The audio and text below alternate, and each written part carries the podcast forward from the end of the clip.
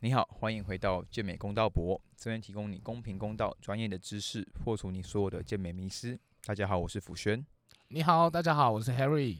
对，我们今天邀请到了警界唯一一个 IFE Pro，也是嗯我们今年的古典好几场的总冠军，我们的 Harry 吴奇航。嗨，大家好。对，那我们今天其实会跟他大聊特聊，为什么他能在一个很艰苦的工作下，一样学 Ronnie Coleman 一样拿到职业卡，甚至会不会成为我们警界第一个上奥赛的呢？嗯，那我们就来聊一下，我想问一下 Harry，你的健身之路是怎么开始的？哦，我的健身之路就是从二零一七年开始，那个时候刚毕业，刚接触到警戒的时候，因为日夜轮班的关系，所以就是身材走中的就蛮厉害嘛，就饮食习惯跟你平常睡眠习惯就跟啊、学生时代就是完全不一样。然后那个时候就变得很胖啊，然后冬天尿尿的时候，就是男生早上起床尿尿的时候，肚子就盖过某一种东西，你就看不到嘛，对不对？然后那时候我就跟那个时候的一个老学长说，我从明天开始我要开始认真运动。然后那老学长就语带调侃的就说啊，你这小子两三天你就撑不了了。然后从那个时候开始，我就在心里跟自己说，那我今天来要做这件事情，我就一定要做到极致，做到最好。就这样开始我的健身之路。然后你那时候就有开始去，哎、你那时候我记得你很早期，我看到你的时候，你好像是在你的老家拍的，我记得你就有所谓的腹肌嘛，所以你是有办法吃到比较胖，你也是可以吃到比较胖的吗。我我在国中的时期，其实就是我以前就是玩运动嘛，就过动，小时候就被学习啊送去学啊棒球啊、柔道啊，然后跟跆拳之类的相关东西。那到了国中之后就停下来嘛，停下来啊，饮食习惯就是跟以前一样，就是吃一样分量的东西，可是没有运动，然后又很喜欢喝蒸奶啊、鸡排什么之类的，然后那个时候的代谢就被搞得非常乱，然后在这国中国二的时候，是我体重的巅峰，到了一百一十二公斤。哇，你有对到这么重？然后从那个时候我就发现，哎，自己太胖。然后在高一的时候，我就瘦到只剩下六十公斤。对、然后那你嗯，你身体其实可以很扛得住你，你算减得快的，哦，我算减得快，我算很能减的。啊，你也算吃得上去的。我吃得上去，其实，嗯，是因为你其实从现在才知道，会觉得是水分除的比较多啊，我容易储水分，然后水分容也容易消得快的那种。对哦，了解。对，好，那你说你那时候跟你学长说你要开始踏入健身的时候，因为我记得你的第一个教练是大 H 嘛，是是健身你怎么陈建新。遇到他的，就其实我刚开始接触健身的时候，其实就只 follow 到两个人嘛。第一个就是馆长，馆长在二零一七年那个时候算是他最火红的时候。然后第二个就是建新，建新那个时候，其实他粉丝人数其实那个时候五六千吧，就也就算蛮多的。对。那那个时候我就 follow 他，我会 follow 他是因为那个时候我看他一直强调说他体重只有六十几公斤，可是他那个体态，就那个时期而言，你会觉得说他那个体态是非常变态、非常病态的，就是你在台湾没有看过这种体态的，嗯那就开始 follow 他。那 follow 他到二零，其实我在二零一七年那个时候的夏天，那个时候建功杯办了一个海滩南海的一个比赛，然后那个时候就看到他拿冠军，然后那个时候就是为了他去看的这场健美比赛。哦，你是去现场看的、哦？对，我是去现场看的，然后就是那个时候就是把他当成我自己的偶像这样子。对，那直到二零一八年的五月，他在韩国拿了卡这样子。对，然后我记得我上课就是那个时候上课第一句话就跟他就是语带调侃，其实那个时候也没有想要比赛，就是开玩笑的跟他讲说，我总有一天会站在你旁边。那意思就是说我可以跟他一起上职业赛的冠。可是你那时候，你找他的初衷是因为你是看他比赛跟他拿卡才去找他上课的，是吗？啊、原则上是原本就想要找他上课，可是因嗯为、这些加持之后，你就对对。对对，因为前前后后因为刚接触在警戒，可能假排不开，那个时候假也比较少，嗯所以说相对要去排课对我来说比较困难。嗯然后到二零一八年，他其实那个时候在他拿卡之后，他的时间也比较多，嗯所以那个时候就刚好衔接上去找他上课。嗯他也是在同年就离开建工的啊。嗯。那我想问是，因为我比较好奇的是，你那时候找他的初衷是你想当一个健美选手，还是你只是想要练肌肥大，就是跟他一样，就是哦要做，你就是想要练壮而已，还是你想要当个选手去发展？那个时候都完全没有想当选手的那种念头，只是单纯想说想让自己的体态变好，就跟一般的听众一样那时候是瘦瘦的 Harry 还是啊。那时候其实我看 YouTube 学习的时候，从二零一七年那个时候只有六十五公斤吧，嗯那我看 YouTube 自己学，其实学了半年，将近一年的时间之后，自己的体重也长到了七十八公斤。对，所以我去找间歇的时候已经七十八公斤。对也算是有小小有成果了。目前那时候，对对对对，那所以你跟只是对于动作上的一些理解，嗯，然后饮食上的理解是没有概但念的。是跟我们消防弟兄瑞一样，瑞之前也是他分享说，他说他在什么当那个服役的时候，服影生服影生也是练到小有成果这样。我那个时候在警校的时候，唯一的伙伴就只有服影生啊。可是哦我从那个时候其实也是练出有胸肌跟腹肌的。嗯对，OK，好，那你那时候跟建新学习学习之后，你什么时候开始你的第一场比赛？因为我记得你这样比赛出来的时候，其实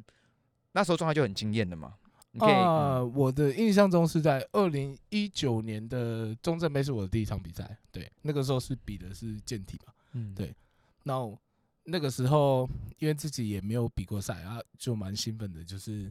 在网络上找了一些知识啊。然后那个时候建新就是也给了我很多比赛的一些建议跟方式，那我都去尝试，然后就状态就是有做出来。对你的一开始的那时候状态就已经非常的干了，对不对？对啊，我的特点就是可以做到很干。那你会觉得备赛，因为你还是同时担任了警察这个职务嘛，嗯那同时又是个一，我们可以说是选手了啦。嗯，你要怎么安排？你那时候也是餐点都是克制嘛？因为你虽然说现他刚刚有跟我们聊多，现在他这几次备赛比较弹性，可是前期你有没有经历过像一般选手都经历过，就是哎啊，一克制。化钠，水煮鸡胸肉，然后不吃严重愚蠢的啊愚蠢的做法我都做过。对，就是网络上说什么我做什么吧。对，那那时候在过程中，你有觉得说非常痛苦吗？不会，因为是第一次比赛，是兴奋的，会想要很期待看到自己做到极致的状态是什么，所以过程中对我来说是蛮顺利的。那你第一次在比赛的时候，你有抱持着你要拿什么名次吗？还是你觉得哦，我就是想比赛而已？嗯，那个时候其实没有想要想过自己会拿名次，因为那个时候就是啊就好玩嘛，然后同事也说啊大家要去看比赛，那当然是同事来看你会觉得很感动，不想要就是就是让他们落亏嘛，那就是就这样上台，然后顺利的就拿到冠军了，对。然后第一场冠军之后，嗯你的心态是就是蒙有蒙下说我想要拼 Pro 卡这个概念吗？那个时候其实都还没有真的让我想要去拿职业卡，反而是经历一场失败之后，对，就是隔年嘛，就是你带着这个心态。那个时候，二零一九年比的是协会的比赛，嗯，然后隔年其实我在八月的时候也比了一场协会比赛，然后同样是比的是健体。一些重伤嘛？我好有对。对对，那那一场对我来说是蛮重伤，因为那一场的状态我做的也是做到极致。嗯，然后其实也比二零一九年多带了肉量，然后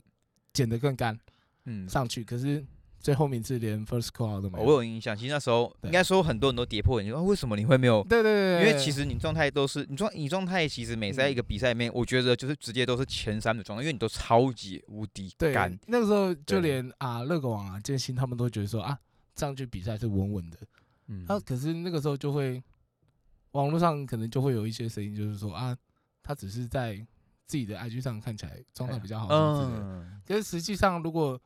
真的有在我身边看的人，他们会知道我自己的备赛其实是很刻苦，我不会去就是放过自己的那种。对，嗯所以做出来的状态，我肉量当然是没有办法去弥补，可是状态一直都是对我来说是很有信心的一环。我在那个成绩杯第一，我真的认只看到你的第一次是在成绩杯，今年成绩杯吧。哦，然后那时候我看到你在旁边，我靠哇，这个现场状态真的是独一档，真的是有有感，是非常非常到位的状态。成绩杯这一场背起来的感觉是很舒服的。嗯我一直坚信一个就是理念，就是说你备赛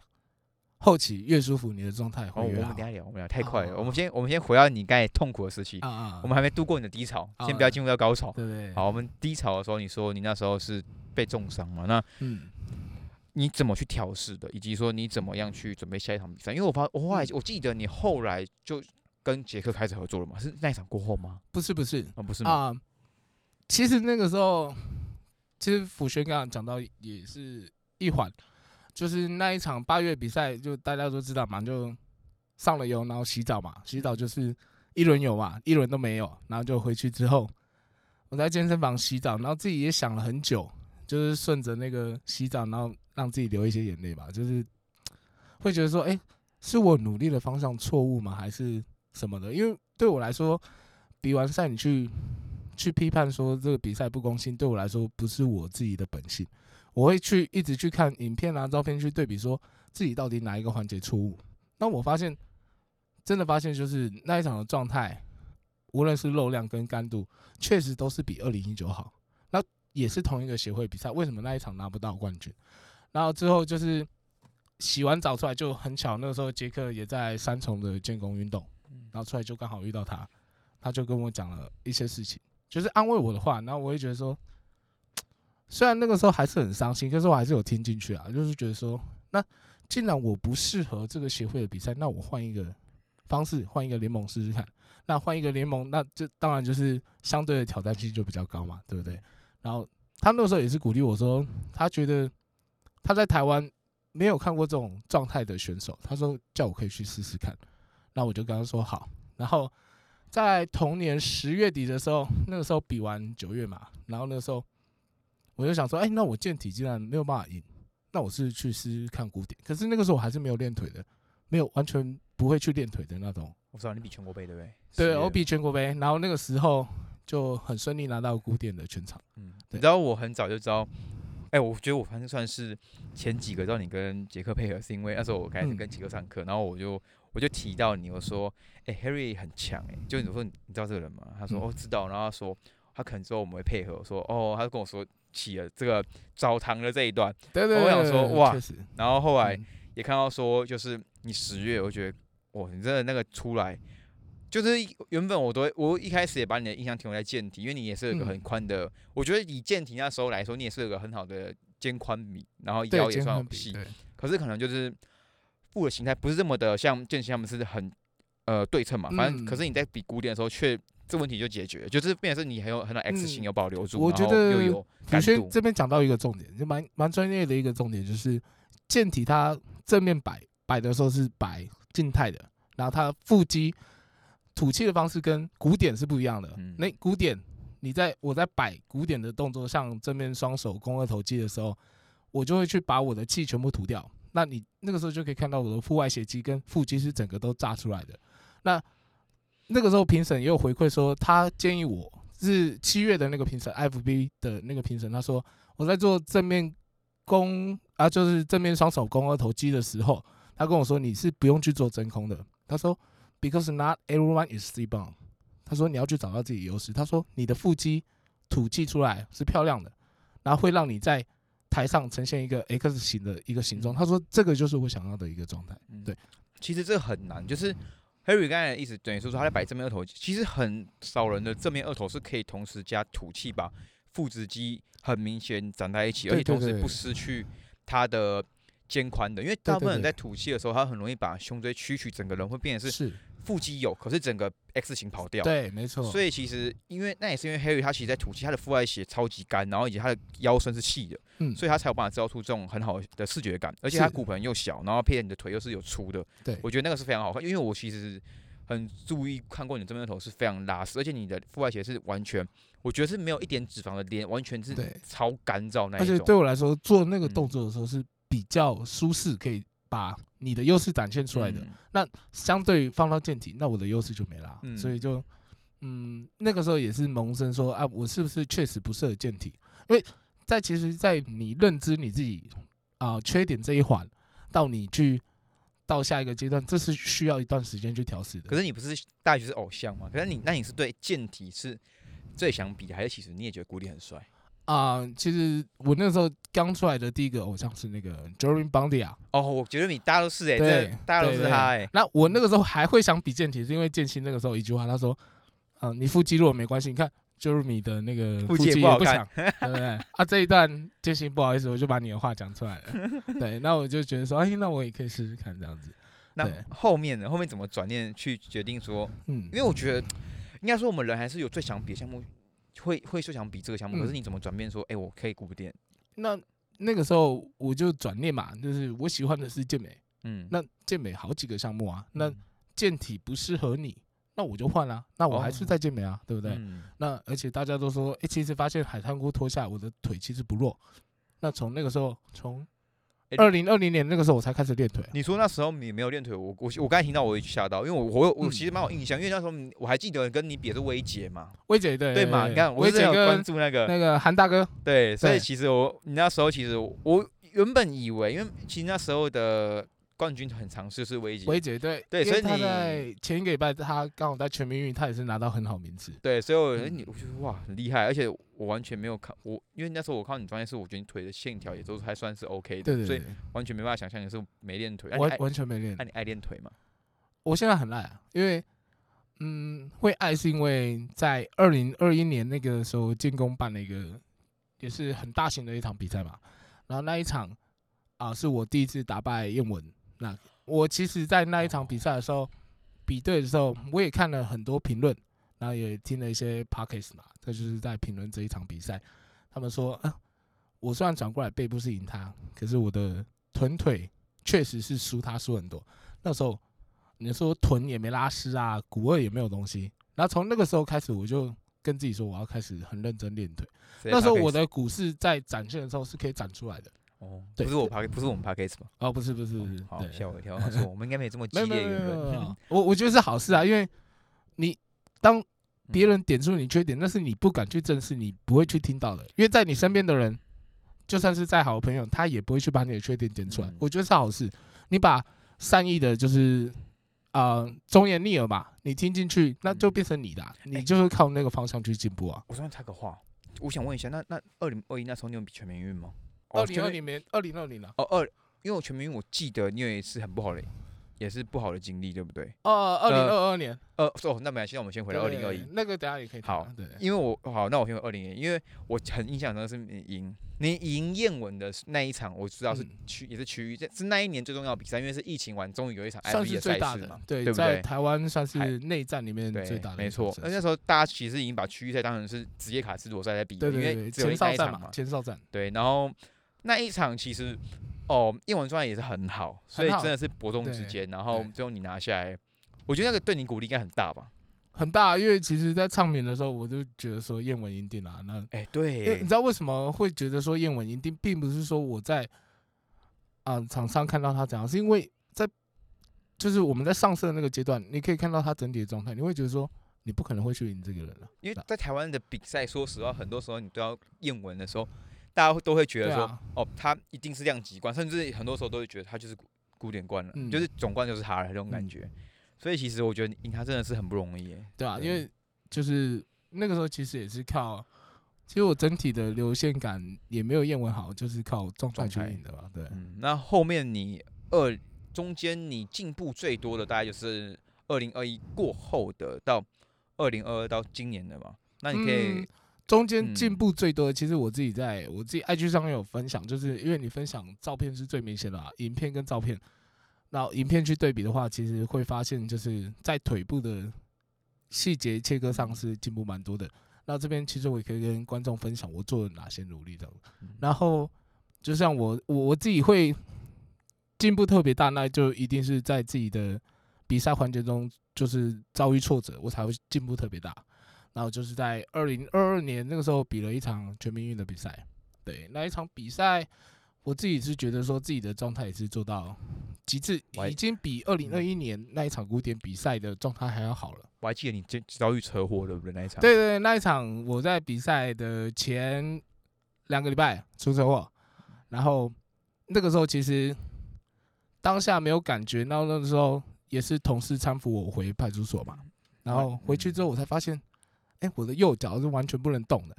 然后到了半夜才去挂急诊，然后医生说这个再严重可能会造成骨裂，他说你再动的话可能就要打石膏。嗯，对，然后那个时候其实我就已经用我的手机就是传简讯给那个时候屏东的领队，我是代表屏东嘛，说我可能没有办法比这场比赛。然后在那个时候我都已经打完，然后眼泪也都差不多流干的时候，我就把讯息全部删回来。我说我都准备那么久，我他妈就是要常常去比。然后那个时候我就把讯息全部删掉。然后我就跟医生说啊，医生我真的很痛，你可以帮我打个止痛针吗？然后打了之后，医生就跟我说，那你过两天之后一定要回诊。他说要去追踪我的脚到底有没有裂掉，然后那个时候他帮我打完止痛针之后，我回去之后隔天我就进健身房，就是继续健身。哎，可是你看你在这么痛的时候，你还可以去执勤吗？可以啊，可以啊，哇，就是冷啊，对啊，你很冷冷对不对？我很冷冷啊，因为我在其实我在大家其实知道那个时候我在同年比成绩的时候，前一个月也是接那个椎间盘突出，然后跟。之前因为我的大拇指是被那个啊一百四十五磅的哑铃直接压到，为什么？怎么会压到？就是在拿的过程中，就是那个时候备赛就是哦累了太比较对对对，然后也没有注意到没有放好，他就直接垂直就是砸到我，超痛哎！然后那个时候其实我看到我自己大拇指是整个肿起来，是连鞋子都穿不进去的状况出来。那我一样去比赛，然后比完之后就因为执勤啊。走的步数多嘛，然后跟因为真的拖太久，他那个鞋子一直摩擦，就摩擦到蜂窝性组织炎。那我也是忍了一个月，我才去看医生。看，你是条汉子哎！我不是汉子，我是傻子。哎，那我可以问一下哦，你因为我们都有叫成绩杯，你所以你二零二二年其实也比了蛮多比赛，对不对？二零二二其实就比了两场，都是大比赛。第一场就是成绩嘛，然后冠军嘛，你量级冠嘛，量级冠，然后最后输给英文。哦，对，我们就是冤家路窄，冤家路窄。那那那那那场输，你有觉得你是对于输会觉得哦，OK 是可以接受，还是你会觉得其实会很难过？很其实不会，因为我毕竟输给的是燕文啊，是我本来就觉得我不会赢他的一个人啊。除了燕文以外，打谁都不行。嗯，也不会说谁都不行。我每次出状态，我一定会想说，我只要做好我自己的极致状态，我上场那评审不给我就算了。哎，你会有很严重的得失心吗？我会觉得算是要么超好，要么就不好，但大部分来说都是你想要的成绩。会不会这样变成是导致说你每一次会有比较大的压力在胜负欲很，一定就是那个得失心啊？你应该懂我意思。呃，就像你刚刚讲的，我今天做出来的状态如果比上次好，我自己就是满意的，我不会去在乎说其他人的状态，或者是我今天拿什么名次。但今天如果说我做出的状态确实是比上次好，可是拿到名次。确实不好。那作为人，你说不伤心嘛？那都是骗人的吧？那多少心里会不好受。可是反观，就是从二零二零那一场之后，我自己心态就是调试成说：今天你状态做出来，评审不给你，那就是评审觉得你没有达到他那个点了。那你只要确定你自己在进步的这条道路上，那我觉得没问题啊。你给我什么名次，反正我要的。我要的并不是说今天这个名次，说实话，国内比赛名次对我来说，说实话没有意义啊。就是因为你要走的，你已经确定你是要走什么联盟嘛，对不对？对啊。那你那时候全民运的那个后面，你有问 feedback 吗？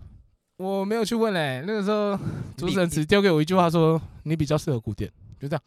其实，在那个时候，我这边其实，在屏东队那个时候初选的时候，那时候领队是一直要我去古典的。那国内比赛古典要要压到七十四公斤，对我来说是不可能的。哦，那时候就已经八五八，对，八五就是可以出状态的那种对啊，对啊。那你压到七十四，那我还不如直接送医院比较快吧？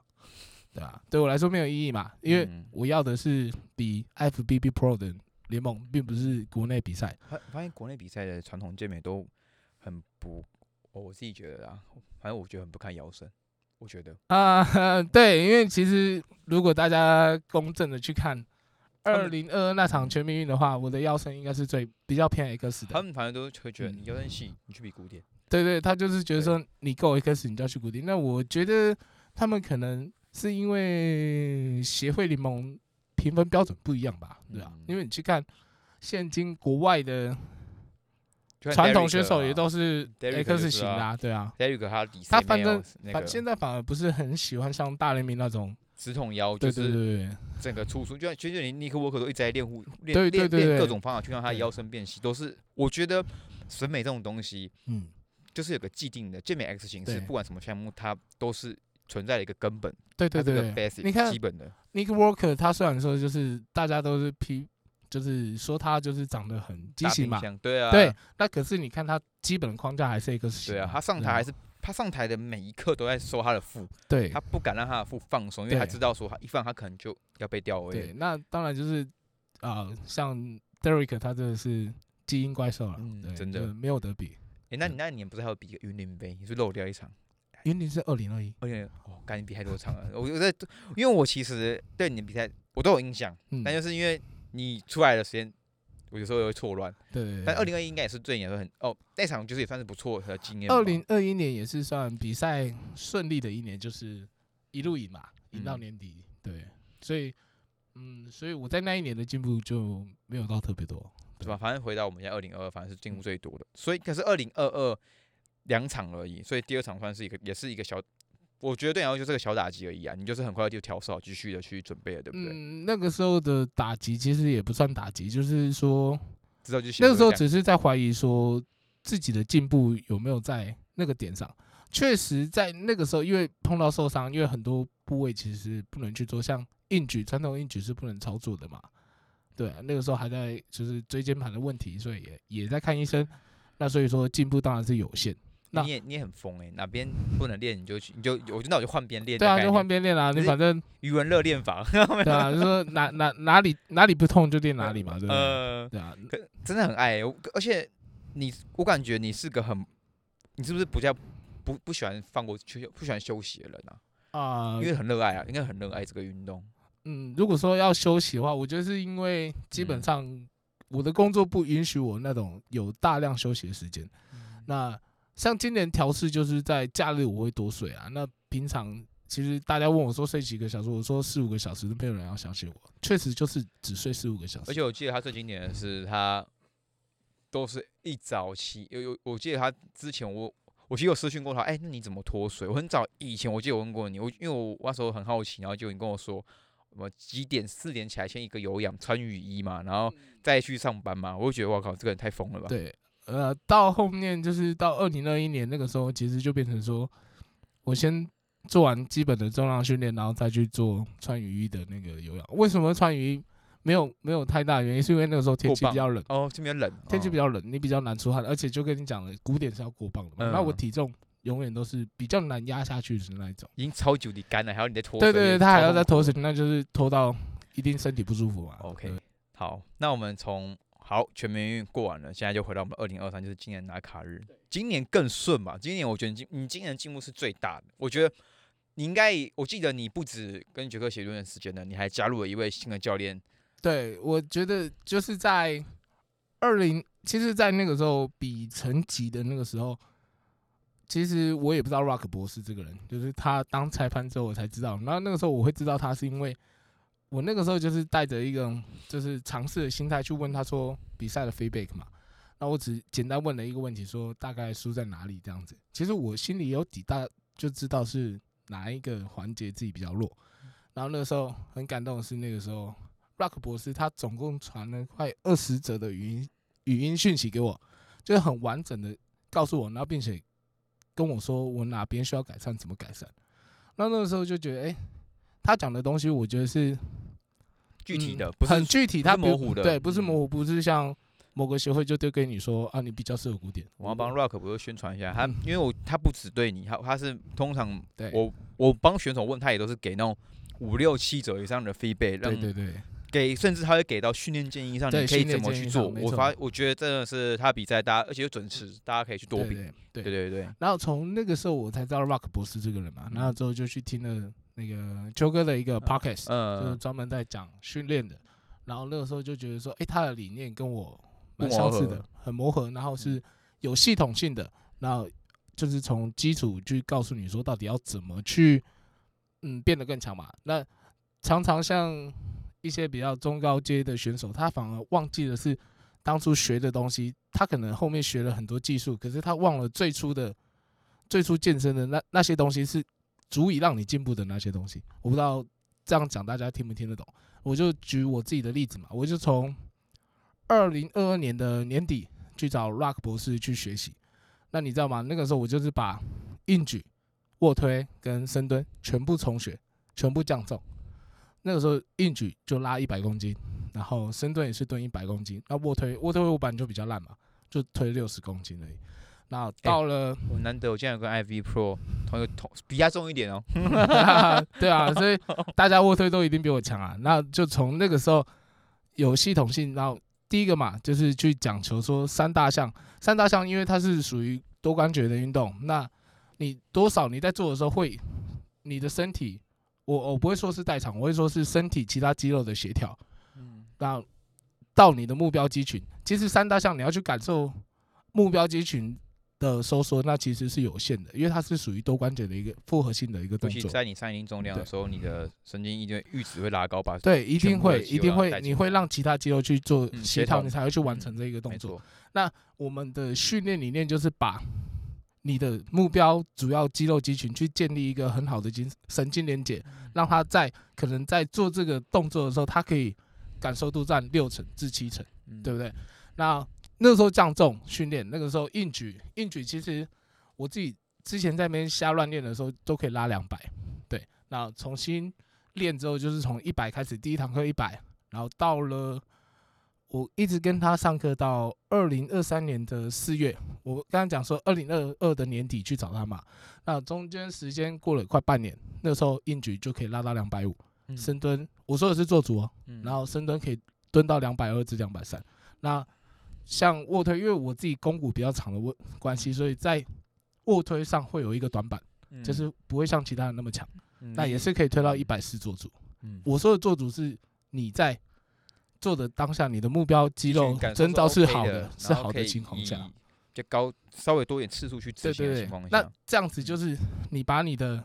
机械机械张力整个拉高，做主拉高之后，那我发现整体肉量就提升上来了。我可以帮 Harry 在做。另类解释就是，其实像呃结构啦，我们我们回到结构面去处理你的状况。那很多选手，我不排不排除他有很强大的力量，他是可以天生可以拉得重。那他是他的结构也身体，我们在就算很重的时候，我们身体还是有很好的代偿性，在你不受伤的情况下，有些人会爆，可是有些人不会，他就是可以去代偿的去推起很大的重量。他的肌肉协调是好的。对对对。但当这些人如果他回过头像。Harry 这样子去重新调整的时候，在结构更加好的情况下，肩胛稳定或是骨盆那些都做得很好的控制协同的情况下，它可以让它的肌肉的连接性提高很多，对，导致说他刚才说的，他最终可以得到六七成都在目标肌群上的控制，嗯，同时又可以让受伤风险到最低。因为像你刚才说椎间盘的滑脱在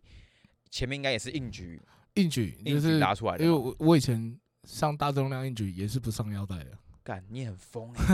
我就是单纯懒得去绑而已。对啊，然后基本上的话，所以像他的进步，最终也是会回到从动作根本去修他的品质，没错，然后去取得肌肉的进步。对，所以我会觉得说，今天你要啊，不不论是新手，或者是说你已经有一段时间没有进步的选手，你不妨去回归到基础的训练嘛。然后一开始我自己的理念不会去要求说去。专注在某一个部位的一个感受度，反而就是说你动作完成性是好的，对不对？因为你就算你今天训练好，你今天不是特定要去练二头，可是你在肘关节曲解的情况下，你就是一定会动到二头嘛。那你今天一定是在就是胸胸肌在压缩的情况下，才会产生肩内旋的水水平内旋的一个情况。那代表说你今天不管做任何动作，你还是会训练到你的目标肌肉群。可是你在前期就过度的去，就是强调感受度，你反而会去 loss 掉你一些训练上的一个强度。对我觉得感受度是要有，可是不要过度的去追求。甚至应该说，还有的延伸之一是，你应该也看到很多是为了感受度去做一些回，呃，你看 Harry 刚才也讲到说，他们忽略了真正让一开始让大家进步的东西，就是我们说的最 basic 的动作。对对对。那很多人是为了感受而去。延伸出一些掉你一些奇怪的动作出来，这样子。对，然后你的训练强度、机械张力就就会流失掉很多。流失掉很多。就像我们很常诟病是很多动作，它是有很好的感受度，甚至像那个对空气夹胸、握杠片，那其实它没有真的负重潜力那么高，我们却一直以感受度为主去训练它。没错，没错。这就会失去了我们的肌肥大的关键机械张力。肌肥大就是机械张力嘛。那你后面做的像福轩刚刚讲的那些动作，那就是增加你的代谢压力。那代谢压力其实。它启动到的能量 A P P 就不一样了，它就是嗯比较偏磷酸加嗯那个代什么代糖系统。呃，没关系，应该说简单就是它基本上它不是肌肥大的最关键之一，而且还有包含说有些动作它的力线跟角度也不符合。呃，力学的部分也会导致说你的整个负重潜力低以外，你的肌肉目标肌群的承受实际承受的重量也不够多了。这确样去讲实确，实，对。那我发现你也很注重那个理论跟搞懂逻辑耶，自己因为你必须，因为呃，就像我自己 I G 常常会收到一些选手啊、教练的一些嗯询问课表的事情嘛，那我自己会去回答他们，可是我心里会想说，呃，你今天身为一个教练或一个选手，这些东西应该是你要自己去开发，而嗯不是一昧的去问课表。我不会给他们直接给他们课表，我会花一段时间去跟他们讲说，我做这些事情为什么要做这些事情。因为那如果说询问课表就能进步的话，那大家其实按按照 C 榜的课表，那大家都变成问你个问题，你认不认同一件事情？嗯，课表真的不是那么重要，因为大部分的问题是回到动作。好，那我就针对这个问题回答：课表重不重要？课表重要。嗯，那重要的点是什么？课表就跟量身定做的那个西装是一样的。嗯它西装你要穿的合身，一定是为你量身定做。那课表相反之亦然啊，对啊。，那你不可能按照别人的课表，你就可以变成他，嗯对吧因为每个人生下来的基因，像我刚才讲的嘛，结构、架构以及你骨头的长度，决定你今天能走多远，嗯对不对？嗯那我们在先天情况就不一样的情况下，那怎么按照你的课表，我会变得跟你一样了？嗯，没错没错，所以基本上我们还是要问高手。我觉得，我觉得跟高跟你觉得很厉害的选手请教的时候，很多时候他的训练影片可能就反而已经透露出更多他可以言语跟你讲的细节了。因为影片是最真实，可以看到他动作怎么做。对，那课表部分，我觉得我我的个我的看法是这样，课表部分我会觉得说，像 Carry 刚才讲的，依照个人的差异性去设计，但但最终啊，会离不开像 Harry 刚才也讲到的基础的东西，因为大家最终还是从古代我们二十年前电健美，你看阿诺他们真正在场内宣导的，我们能得知的一些动作，全部都是最 basic 的动作。对啊，就是最基础的东西。他们那个时候也不像现在有那么多固定的器械，啊可以去让你做一些哦代谢压力的一些训练嘛，对不对？嗯，那那还是要回归到基础，他们在基础那个架构下可以练成这样。你看啊，先撇开 Riley Coleman 的基因不谈，嗯他也是只做自由自由训练了，自由重量的一个训练而已啊嗯，对啊。没错。那我想问一下说在于训训练部分，你觉得这是你取得最大很大进步的一个关键？嗯那，在于营养部分，你有做什么调整吗？营养部分就像我前期说，我刚接触比赛的时候，就是那个照表操课嘛，教练给什么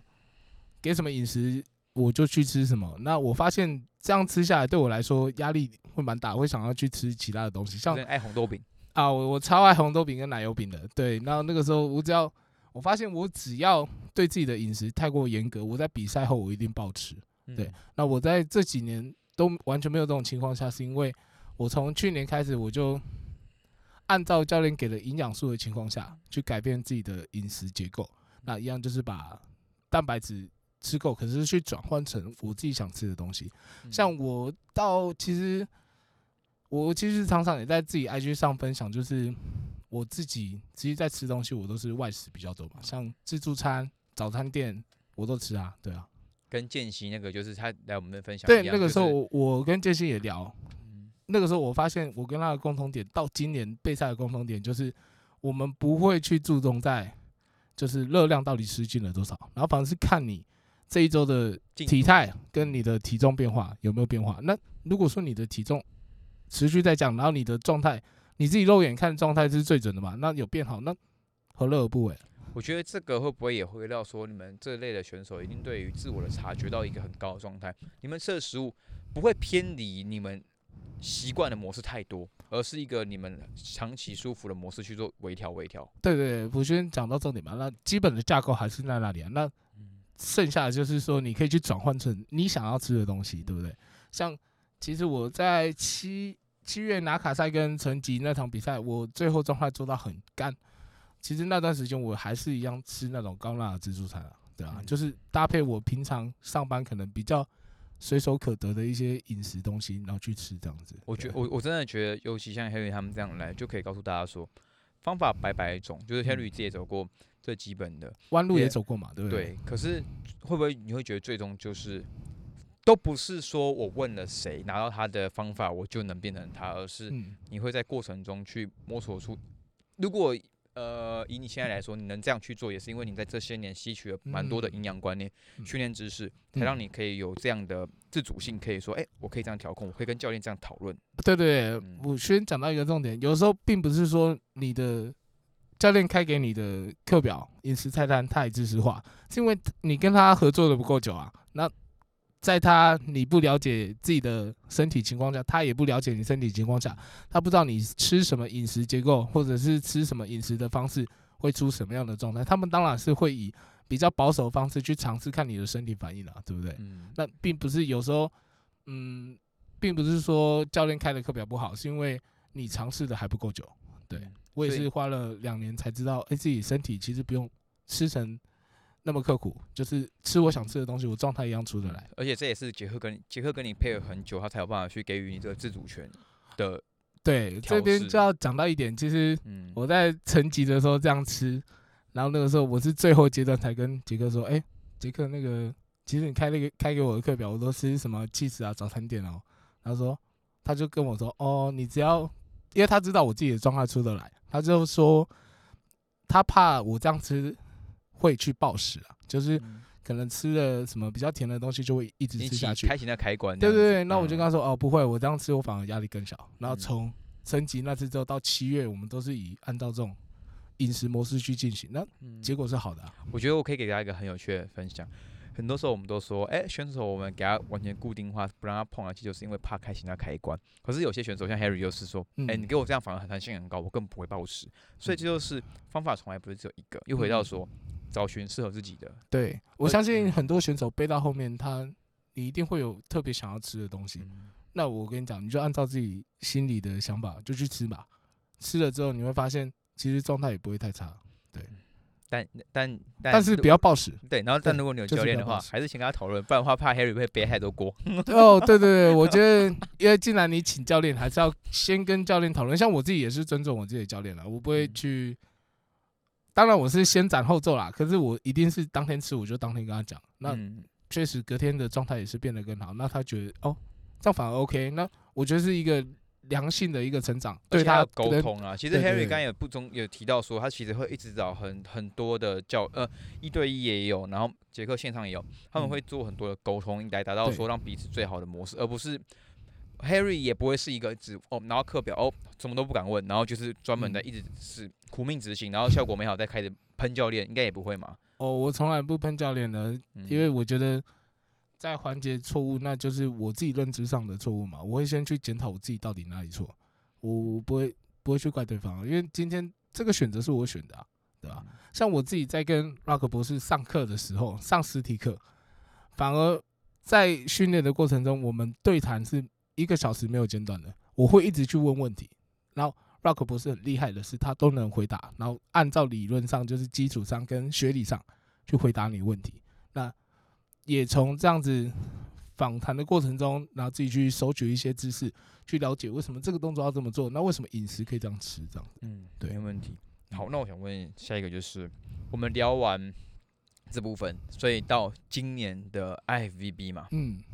你有觉得光今年成绩杯拿下总冠的时候，你有觉得就是你吗？就是我今年很有很高机会可以达到我的目标吗？呃，对我来说，今年比赛其实我都是按照之前对我自己的规划嘛，就是我超越我上一场状态，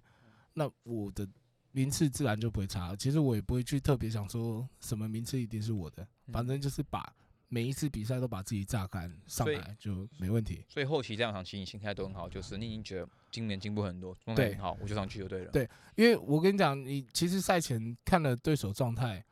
其实你没有办法改变什么、啊，因为嗯身体是他自己的，你就算呃上了台，你遇到这个对手，他不会因为这段时间他的状态就变得多差啊、对吧、你你就是你唯一能做的就是把自己做得更好，看能不能打败他。我讲的很有。道理，我觉得，我觉得跟可以跟熊讲，你的恐惧永远都，我觉得在赛前的恐惧很多时候都来自于说你无法改变的事情。对啊不，如就是，那你干嘛去多想？那我我嗯只要在原地烦恼，我就会进步吗？不会啊，对啊、哎、你很你很直接，你是不是跟你都不给，就是很直接讲讲出一个就这样啊，你干嘛？因为因为我觉得，嗯，大家想要听，既然来听节目是想要听实话嘛，就是嗯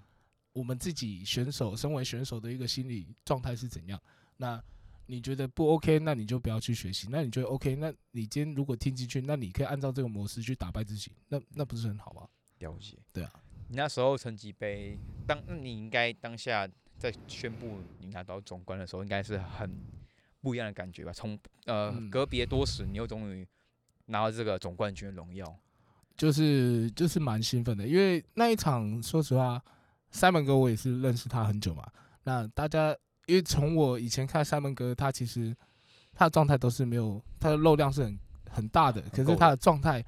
永远就是没有办法做到他自己最好。可是大家可以去看他今年在成绩的状态是好的，是有干的。那对，对，那我会觉得，当你在后台看到对手越强，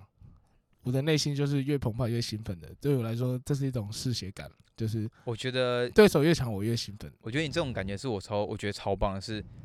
你不畏战，然后你会觉得说你越强，我赢你我越开心。呃，这不是畏不畏战的问题，嗯是因为你在后台，就像我前面讲，你不能去改呃变什么，嗯对啊，来了就上嘛，对不对？因为我我跟你调的是畏战是，有些选手会过度太害怕，想要去什么，我要跨量级，我要嗯先前在赛前就把每个选手都找出来了，我要避谁，我要避谁。但我会觉得说，其实到后面会觉得这个其实会让你变成很多不必要的困扰。对，对对，你会有太多杂念，那对对我来说就 too soft，嗯就是你就是上场就干的就对了。对啊了解。好，那一路从那成绩杯也离我们 IFB 拿卡赛也不远嘛，就是也隔很快就到拿卡赛嗯了。那你在比艾比的比赛的时候，呃，赛前有没有什么心情？还是其实都很顺顺的？嗯，其实到赛前的心情就是越来越兴奋，就顺顺的去比。然后，其实跟大家分享一个小区呃小插曲，就是其实，在七月的那场状态，其实大家如果有在追踪我的话，其实也知道，我其实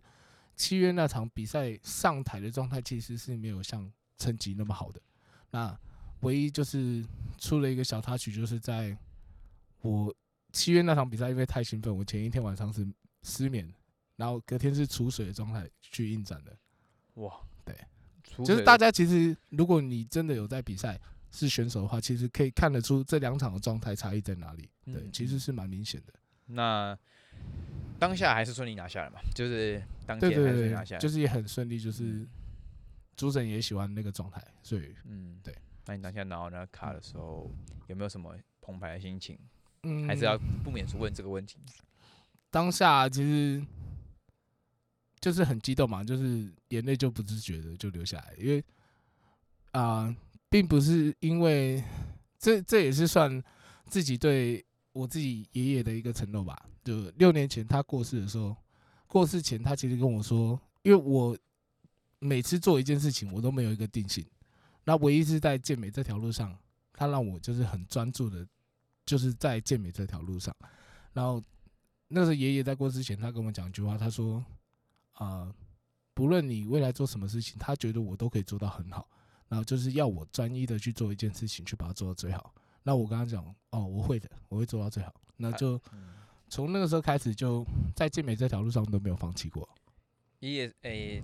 爷爷算是爷爷跟奶奶算是你对，因为从小因为家庭一些因素，所以我算是爷爷带大的。对哦哇，那这个真的是当下应该是，对啊，所以我当下感动的是，我兑现了六年前对他的一个承诺。对，嗯而且你也让呃教练们或是你也达到自己的期望。对对对，确实。那我想问一下黑，就是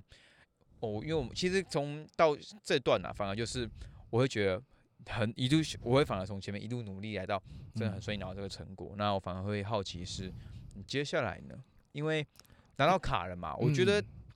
对于警察这个职业，我觉得好像拿到卡之后，他同时这个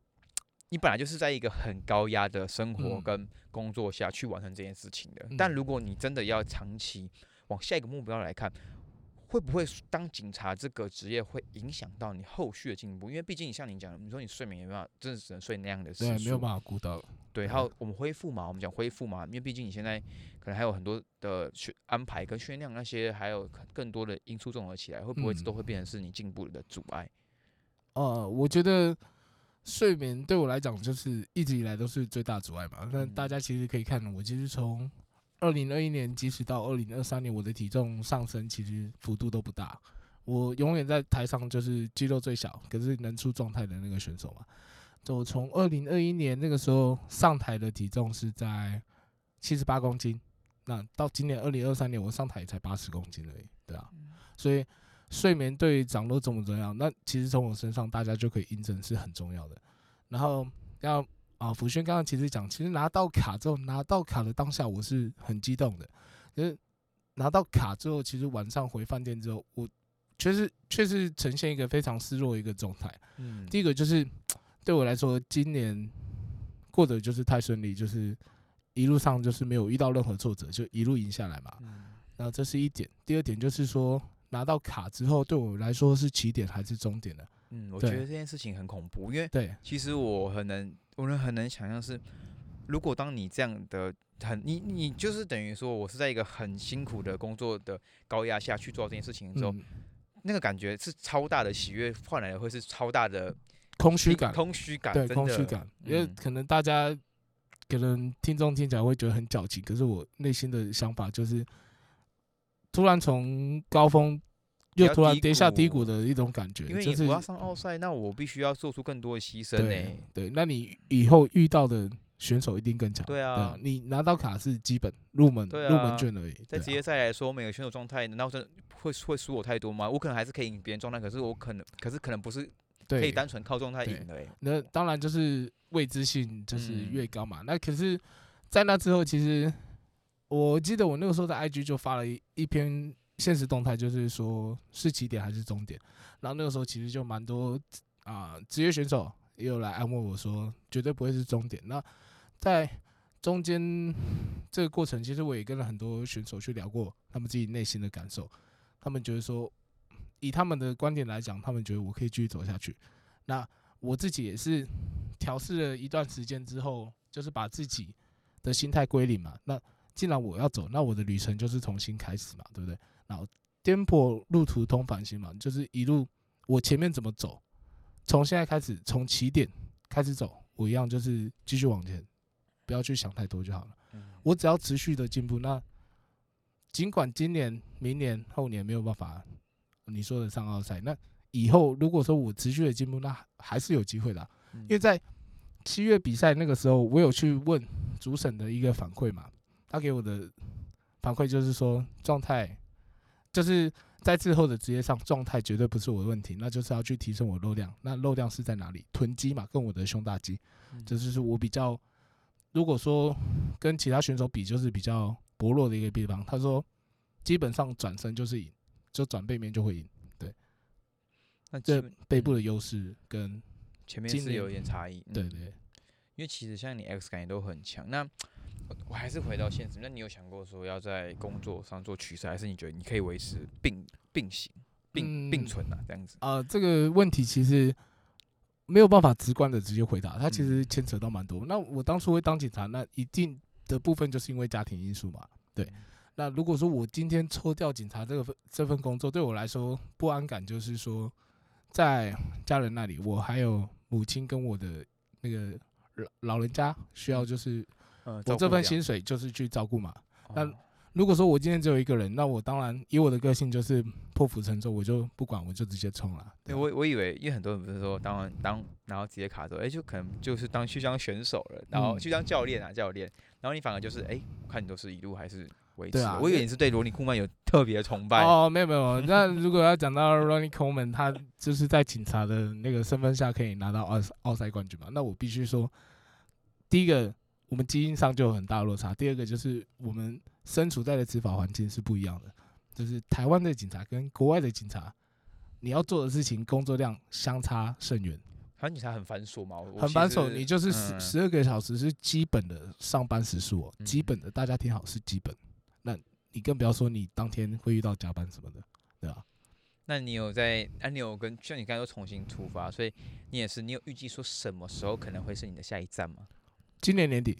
然后还有嗯在十一月的时候，那个韩国就是 Monster 主办方，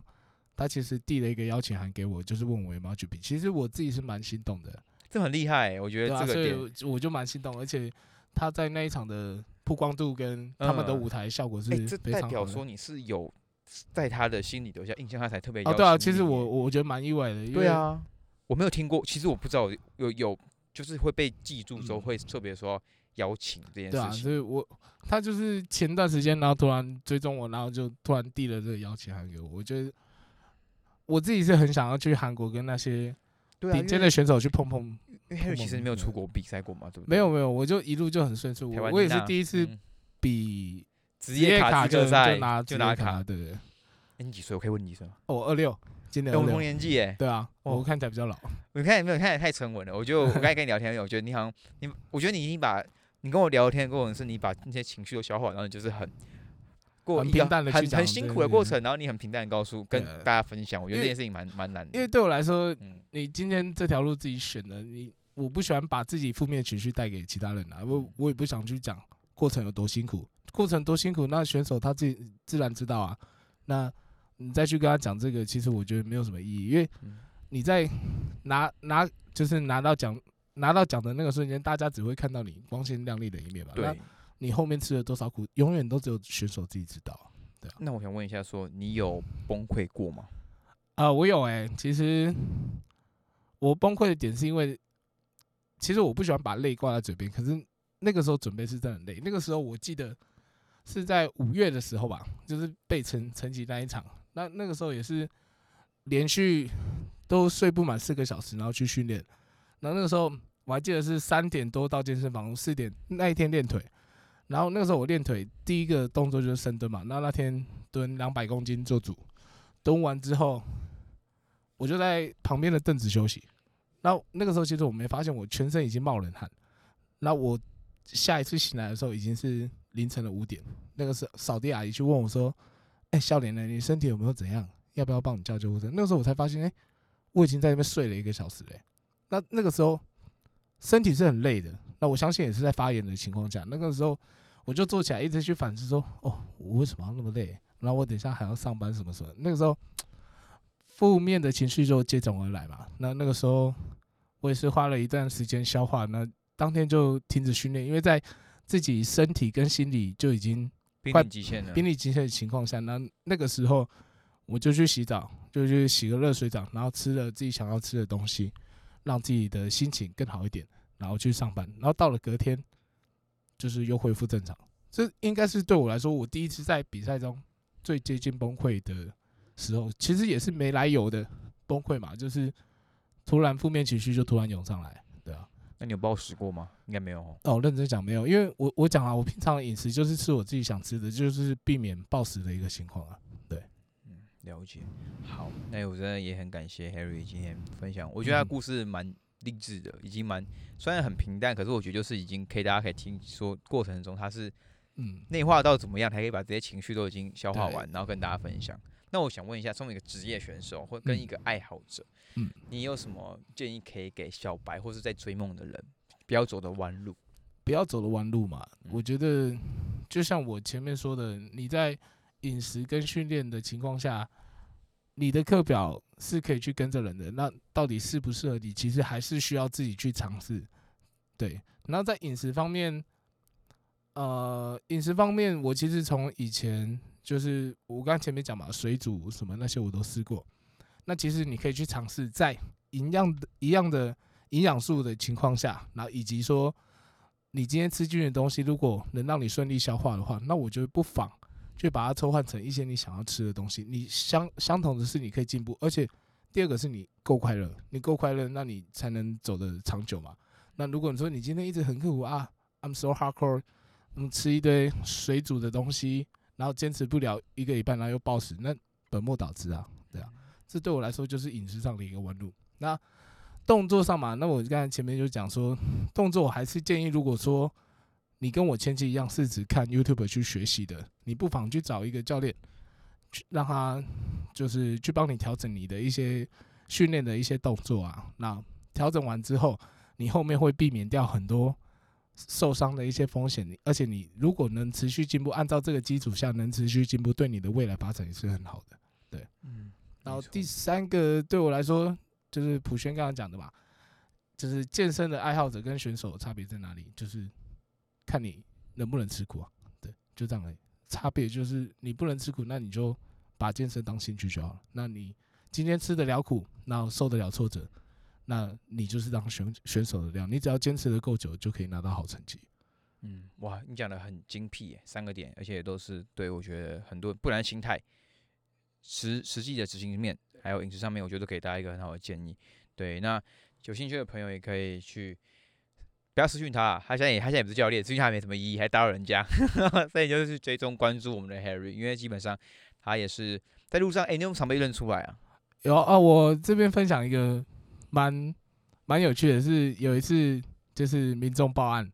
就是妨害安宁，然后我去处理，然后那个时候他就透过那个门边这样这样看我，然后看他看我穿制服，那个时候刚好夏天，他就一直以为我是那种诈骗集团，嗯，然后他就是说，啊，你你不是警察，我不会让你进来。然后那个时候连同事打进去他家，就跟他讲说，啊，我就是警察，也没有人要相信他们，就觉得说这一这一连贯都是诈骗集团，就是太壮了，是不是？啊，对，就是我跟平常警察长得不大一样，这样子。哎、呀，你这样子，你有没有出勤过？觉得很就是很有优势，就是他不敢说什么，你就是直接嗯，其实这倒还好，就变成说可能，呃，八加九可能就会比较乖啊哎、。你凶起来，他们应该很怕吧？呃，凶起来这一段可能就不大能讲，因为就会、呃、动拳头之类的。OK OK，对。好，那我们就是到这边，因为基本上也谢谢 Henry 这次难得可以来我们这边做分享。那我觉得自己很适合给爱好者听，以及正在追梦的选手，嗯，因为他是一个从他完全不是教练，他就是从一个爱好者一路到变成职业选手，以及甚至他可能就是会往奥赛冲击嗯。的一个目前古典 IV Pro 选手。嗯那我们也祝 Harry 可以在今年或近期内达到奥赛的资格，成为我们的唯一诶、第一个进奥赛的古典职业选手嘛？好像是哦。嗯我会朝这个方向去努力啊。好，那就是大家都有机会啦，我们就对大家都有机会。对台湾的健美，说实话也是越来越越强，没错。那我们也祝 Harry 可以顺利冲击奥赛。那大家我们下次见，大家拜拜，拜拜。那一定要帮我们留言五星评价，再见。拜拜。